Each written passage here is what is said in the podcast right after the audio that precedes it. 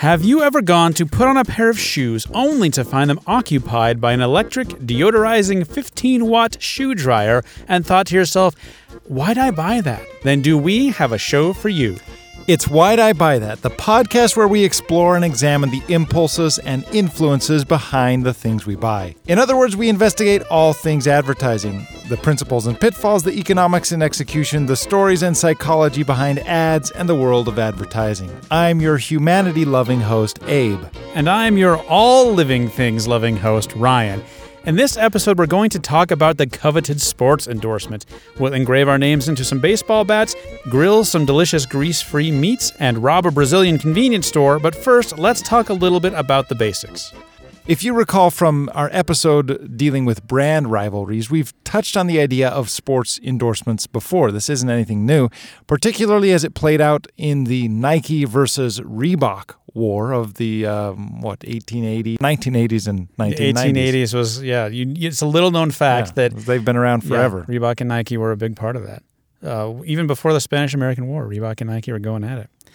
Today, we're going to talk a little bit about the history of sports endorsements and share some of the most interesting examples and some uh, numbers that kind of show the effectiveness of this advertising approach.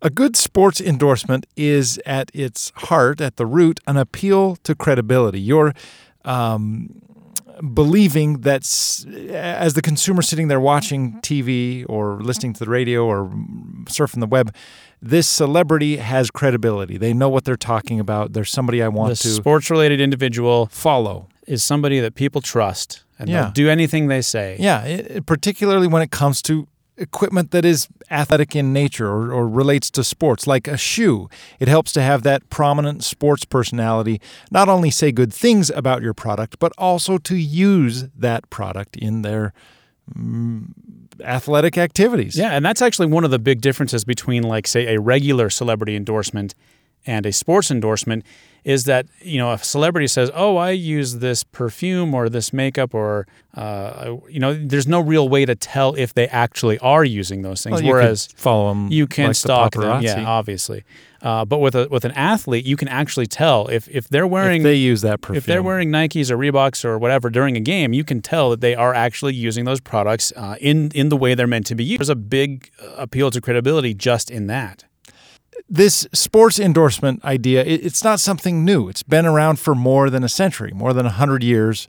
Uh, these although things have been going although on. who's to say that uh, ancient Greek Olympians didn't you know sign a deal to to smear themselves with some specific brand of olive oil before uh, a Greco-Roman wrestling match? thousands of years old. One of the first modern sports endorsements happened over a hundred years ago when a fellow named Honus Wagner began playing baseball for the Louisville Colonels. Uh, yeah, and their, their mascot was in fact Colonel Sanders. Uh, this was before he he started Kentucky Fried Chicken. He was a mascot, and he just really liked the costume, so he just kept out. wearing it. Just th- throwing stuff at the wall and seeing what could what would stick, what would come out of his career. Yeah. Well, uh, Honus or Honus the Bonus, as they like to call him, they didn't actually call him that, but uh, that would be a great nickname if he were still around. Uh, Honus was was a rising star of baseball. And his coach would point his finger in his chest and say, "The Honus is on you to, to to to win make this, game for us, It's on you, Yeah. Honus, you better perform. baseball coaches. The entire Honus is on you, Honus. Baseball coaches in the 1890s loved how they Latin-based puns. It Yeah. Mm, was a really weird thing. Yeah. Uh, The- they, they- and it's just kind of a pity that we've lost that as part yeah, of our culture. Some somewhere in America's pastime that Yeah. that has disappeared. But Honus was was a big deal uh, in the 1890s. He was he was a big star, and during his time with with Louisville, he made friends with a guy named Bud Hillerich. So along comes Honus into town and uh, partners up with Bud, who's they're making these Louisville Sluggers. Yeah, Bud Imagine you convinced got his dad's woodworking shop to create baseball bats that he called Louisville Sluggers. And Honus Wagner loved the Louisville Slugger. He liked those bats. He was a fan It helped them. him uh, hone in Yeah, on his home runs. Yeah, exactly. Uh, They he called them hone runs. Hone run. I just hit a hone run, coach. And the coach didn't laugh because it wasn't a Latin-based pun, and He didn't it get just fell flat every time. Poor Honus. Yeah. Uh, but even when he moved to Pittsburgh, he got traded or he went to go play with the Pittsburgh Pirates in 1900. Uh, he kept At playing. that with- point, actually, half the team was legitimate pirates. In the off season, Yeah. they would be out they would go and pillage and, Right. and rob, burn down yeah, things. shiver me timbers, Uh, that sort of thing. Yeah, and, and so Honus would take uh, Louisville Slugger. That was his bat, even when he was playing with the Pittsburgh Pirates. Uh, and, out at sea, he'd club yeah, and, and he'd take it. the bat with him when Yeah. they were engaged in acts of piracy. uh, quite a quite a life this Honus lived. really fascinating time Unbe- period. Unbelievable. Things were so different then. Yeah. Just you know, then they'd come back to shore and they'd engage yeah, in baseball. Just uh, Uh, cruising around the Caribbean and yeah, just, yeah, oh man, what a way to live. yeah. Well, at the time, Pittsburgh uh, was a big baseball team. Mm, a were, mecca. Yeah, they were a major team compared to Louisville, and so uh, unlike now, when the Louisville Colonels are the biggest team in, in Major League Baseball, uh, at in his time at Pittsburgh, he became more of a nationwide baseball star. Yeah. Uh, there was a lot of people. There were a lot of people who loved Honus Wagner. They're really excited to see him play, and so they were seeing him play with the Louisville Slugger. Well, you can see where this is going. Since they were friends, Bud Hillerich reached out to Honus Wagner and established the first modern sports endorsement in 1905. Bud was able to sell bats with the name Honus Wagner, this celebrity, this this all-star baseball player, uh, his name engraven on the Louisville Slugger. Yeah, and so he'd put them in stores wherever you buy baseball bats in 1905. I guess Yeah, the baseball or- batatorium. Yeah, you'd go in and you'd find your bucket filled with bats, and Maybe Gimbels had some. Gimbels probably did have some. Uh, and they'd be, you know, they'd have the Honus Next- Wagner name engraved on them. Uh, and that's all it took. Uh, the bats became a huge success. And a few years later, by It was it was a hit. it was a hit, a, a home run. Yeah, it was a real home run hit. By 1923, uh, more baseball players were using Louisville Sluggers than any other bat. And this is including the big names like Babe Ruth, Ty Cobb, Lou Gehrig, And Honus Wagner. and Honus Wagner. He I was don't out. know- Of, he was out of the yeah, game. I by think he was Yeah, done by he was- he'd 1923. retired. Other brands wanted to jump on this uh, Honus Wagner bandwagon, and we- his see what did name and we had an episode about bandwagons. his name and likeness were soon on a lot of other marketing materials. In addition to this Louisville Slugger, One of the companies that wanted to use the Honus Wagner name and likeness uh, for their marketing was American Tobacco, a company that sold cigarettes and other tobacco products. Now, just a few years after uh, the Louisville Slugger deal, uh, American Tobacco started packaging their cigarettes with baseball cards. Uh, so you one buy point, some cigarettes and you get some you baseball get a baseball cards. card or a couple cards in the package with them. Uh, and you know, in a fairly short amount of time, they actually developed 500 different baseball cards that uh, you could collect uh, if you smoked a lot. You could get up to 500 different cards for your collection. Baseball cards weren't a new idea. They'd been used by a number of companies since the early days of baseball, uh, the mid 19th century. So, American Tobacco using Honus Wagner for their baseball cards was all happening without Honus Wagner's permission. Louisville Slugger had actually signed an agreement with him. They were paying him to use his name on their bats. American Tobacco was not. And so he actually forced them to cease production of the cards featuring him. Yeah, I'm not going to be on that card. You can't use my likeness. Today, these cards we're talking about are some of the rarest and most valuable baseball cards in the whole world. One of them sold for more than $3 million recently. And that's huge uh, for somebody who's not necessarily remembered as a great player as much today as, as some of these others.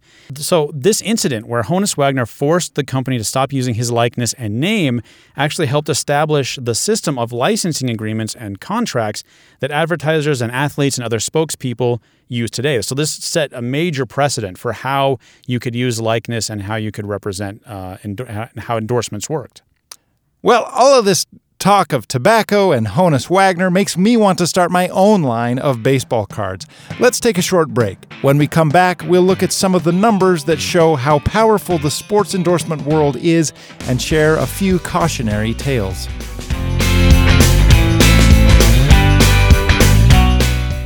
And we're back with Why'd I Buy That, talking about sports endorsements. The example of Honus Wagner shows that an endorsement from a prominent athlete can actually help sell products and establish a brand identity.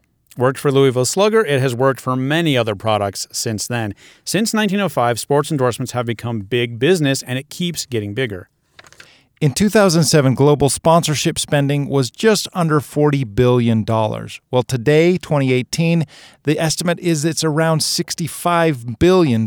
Yeah, that's how much they think that brands will spend for sports endorsements. That's a ton of money. Yeah, it is. And in North America alone, those numbers are about $17 billion in 2018. Yeah, that's interesting because uh, the United States, it seems like we have a lot of money in sports endorsement, but We're loaded. but we're not necessarily thinking about the rest of the world. A lot of major uh, soccer or football players around the world have very, very lucrative endorsement deals with brands uh, in Europe, Latin America, Asia. Uh, it's a big deal globally. So- so, so why are sports and sports endorsements such big business, and, and why are they somehow different than a regular celebrity endorsement? Well, there are several kind of key factors that make sports endorsement a distinct type of advertising to look at. For one, sporting events are usually watched live, which means you're not going to skip ads. So you're going to see ads during a sporting event. People will, you know, athletes might say a Gatorade commercial during a football game. You're going to see athletes uh, endorsing that product during that game, and you're not going to be able to skip the commercial because you're watching it live. Yeah, and that live element, you're we mentioned it before. You're seeing the player actually drinking the Gatorade on the sideline after he, you know, scores After this after being in a commercial about it, you'll actually see them this using goal it. Yeah. or whatever it is. Another reason people are very passionate about their favorite sports teams and sports players. There's an energy there that uh, I, I think a few. I don't know. I, I guess in the celebrity world, you could you could talk about big movie stars. Maybe there's a passion there, but there's something different, something unique about following an athlete in a sport that I play or that you play. That man, I just really love this this basketball player. That's my guy. I follow him and I know he endorses Adidas, so I'm wearing this, you know, Adidas shirt. It's a little different to me than oh, that's Matt Damon who makes movies. I, I don't I don't make movies. You know, I'm, I don't star in movies. So Yeah, there's exactly. a, a stronger bond because I'm engaged in the same sport. Yes, and and if you're following a football team and their star player for for weeks and weeks, every single week, you're engaged, you're passionate, you're excited about what's happening with them. You're developing uh, a relationship with them in your mind. You, you you see them as a friend or somebody. You almost feel like you know them. Even if you've never met in real life. So, there's a, a very strong bond that consumers have with their favorite athletes that translates very well to that appeal to credibility. sports celebrities are authentic in a way that movie stars or musicians or politicians or anyone else uh, never really are. Athletes don't need to change their personality to play their games. They're not acting. They are They're just being themselves, They're yeah. they're using their talents and abilities to, you know, win the game or make this pass or Yeah, and if they're a really nice guy, you know, like like Donovan Mitchell uh, is a really nice guy. People are seeing him do kind things uh, on social media. Or if you're a jerk, LeBron James and the school he opened Yeah, up yeah. in Akron. or if you're a jerk like uh, Charles Barkley uh, in the '90s, you know, saying I'm not a role model. That was just him. He was being himself. He wasn't trying to put on airs. Uh, and you know that that uh, plays a big role because people feel like they they're getting the real deal when they're uh, following an athlete. Of course, this doesn't always mean that all personality is good or that there's never a, a bad personality or a misstep. or consequences for for expressing your personality. Here's an example of, a, of an athlete that kind of loses all of endorsements for bad behavior. Ryan Lochte, do you remember this guy? He was uh, on Yeah, the the U.S. Olympian. swimming team, yes, uh, on the 2016 Rio Olympics. Well, during the Olympics, kind of the toward the latter end of the Olympics, Something weird happened. something happened. weird happened. He and some other uh, athletes were arrested. Yeah. And their story was that they were robbed at gunpoint and that the police had actually been, been the ones robbing them and that they had set them up. Yeah, somehow. and at first there's all this energy of, man, those Brazilian police, how corrupt are they? Don't they recognize this is an Olympian that they're, you know, they're abusing? And then the story started to fall apart a little bit. An investigation revealed that they lied, that these guys, Ryan and, and the other athletes, lied. And basically, what happened is they got drunk and they trashed a Brazilian convenience store. Uh, the police arrested them like normal good police do. Right. Turns out you even when you've got an Olympic medal, you don't get to trash a convenience store. Yeah, and there was tape. I'm you know, still there's- trying to find what it is I can obtain that will allow me to do that, but it's I'm gonna have to look past still the Olympics. eludes you. It's elusive. Uh, yeah, this was all on video, so they, you know, they were caught in a lie. Basically, they were caught, you know, lying and blaming the police for their own stupid bad behavior. Well, what happened? Uh, Lochte lost endorsements from Speedo, Polo Ralph Lauren, Gentle Hair Removal, and Airweave. So some pretty big sponsors. Yeah, rough Um, rough hair removal stuck with him, but gentle hair removal they said, said, nah. No, we only want we're gentle people. Yeah, well, you're but you're perfect for rough hair removal. Yeah, So- and and today he's still he's still their spokesman. Yeah. you need rough hair removal? Just ask my guy Ryan Want Lochte. it to be uncomfortable. This is an interesting and unique example of how a sports endorsement that was, you know, placed with Ryan Lochte and then having been taken back actually helps the brand. By dumping Ryan Lochte, Speedo and the others can make a statement about what they stand for. You know what? Hey, turns out we do not f- smile on trashing convenience. Speedo convenience might be about stores. making people uncomfortable at the beach. Yes, but, but we're, not about trashing. we trashing draw the line when you step through those automatic doors at the convenience store with the height bar indicator next to it. That's that's uh, one domain we do not want to go in. Yeah. So by responding to that, you know, it, it elevated their brand and, and gave them some positive associations. Uh, so sometimes brands will do that. If an athlete behaves badly, badly, they'll dump them. Sometimes they like to stay with the bad boy. That happens sometimes too, uh, or girl, bad boy, or girl. Ryan Lochte isn't the only sports celebrity, of course, to fall from grace. One of the biggest ones is Tiger Woods.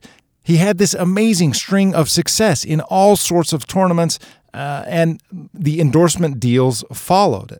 Uh, in fact, at one point, Tiger Woods was earning about $2 million from playing golf, but making $54 million from endorsements. For every dollar you make golfing, you're making $27 just by endorsing something. Yeah, it was great. He was at the top of the endorsement world. He was And- one of the biggest, endor- most well-paid endorsers uh, around at the time. and he, not only that, he had this wholesome image. At least I, that's the feeling I had. Uh, he seemed like just a good dude, Yeah, people liked him. He was a clean-cut guy. guy who'd Uh, done well and earned his way and, and fought his way to the literally the top, the best golfer in the world for years.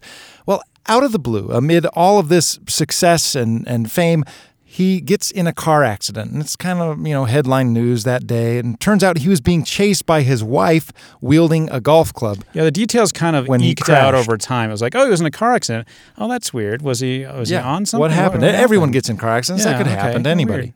In a relatively short time, it, it turns out that he'd been having multiple affairs over several years, and his wife, of course, knew about this, and that's what motivated this uh, golf club attack. The fallout from this fall from grace, this this uh, tarnished image, and this these uh, really kind of dirty revelations about Tiger Woods' personal life cost him deals from AT&T and Gatorade, Gillette, Buick and more. They backed out. Yeah, um, you know, they were. They, he lost a lot of money, lost a lot of prestige, lost some cachet in the public eye. Uh, he still has some endorsement deals, so even that, mu- even that kind of bad behavior doesn't necessarily uh, mean you can't ever get money from endorsements. But uh, his, Yeah, there's his there's always hope. Is, so for yeah. those of you thinking about it, there- There's still Tiger Woods video games out there you can rent. Well, all this talk of lost opportunity uh, makes me want to bust out the old telescope and uh, look at Mars to see if I can find it.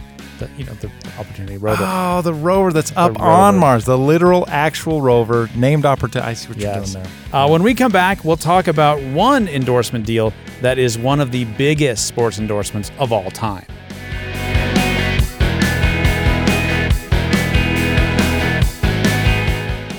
We're back with Why'd I Buy That? I'm Abe. This is Ryan. We're talking about sports endorsements today. Yes, George Foreman. He's a legend in the boxing world. He boxed professionally uh, the first time from 1969 to 1977. He was a big deal in the 70s.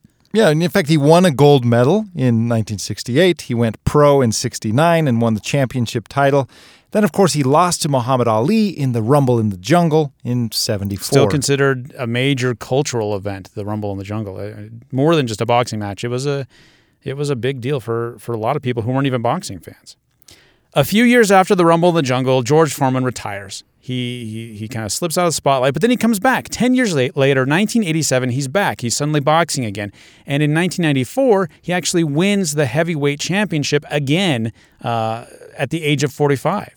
Given this on again, off again retirement and, and how many decades his career had spanned, he was a bit of a unique figure with a recognizable name among the old, the young, the middle aged, the hipsters, the hippies, The dipsters, the the flippies, the disco dancers, and The, the Zoobs and the Stoners and the Everybody. goth kids, Everybody everyone loved him. Knew about George. By George. Yeah, I mean, people remembered him from the '60s and '70s, and then new kids are like, "Hey, this old guy Yeah, won the that guy championship." just barely won the heavyweight championship. right around the same time when George Foreman was winning his second uh, heavyweight title, uh, a guy named Michael Boehm, an inventor, had an idea for a slanted grill that would allow the grease to drip away from meat. Yeah, he's thinking, man, the horizontal grill, what's up with that? Why don't we put it on a little bit of an angle?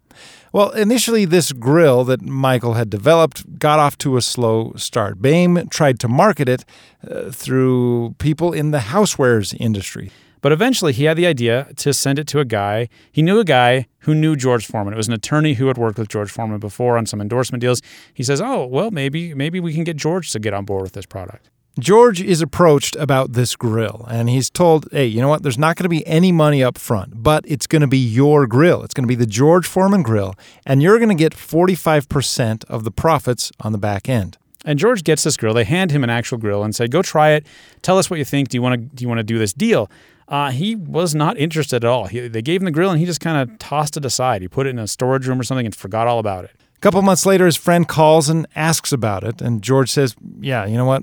Oh, I remember that thing you gave me. I haven't used it, haven't tried it, not really Not planning interested. on it. His wife is listening to this phone conversation. She interrupts and says, "Hold on, I, I've used that grill. I like it." Uh, and she said, "Here, let me let me make you a burger on the grill." And George is like, "Okay." So she makes him a George never said no to a burger. Yeah, he's not going to say no to a burger. not gonna like turn that down. especially in a random part of the day. You don't know what time of day this was. Could have been Right. nine thirty a.m.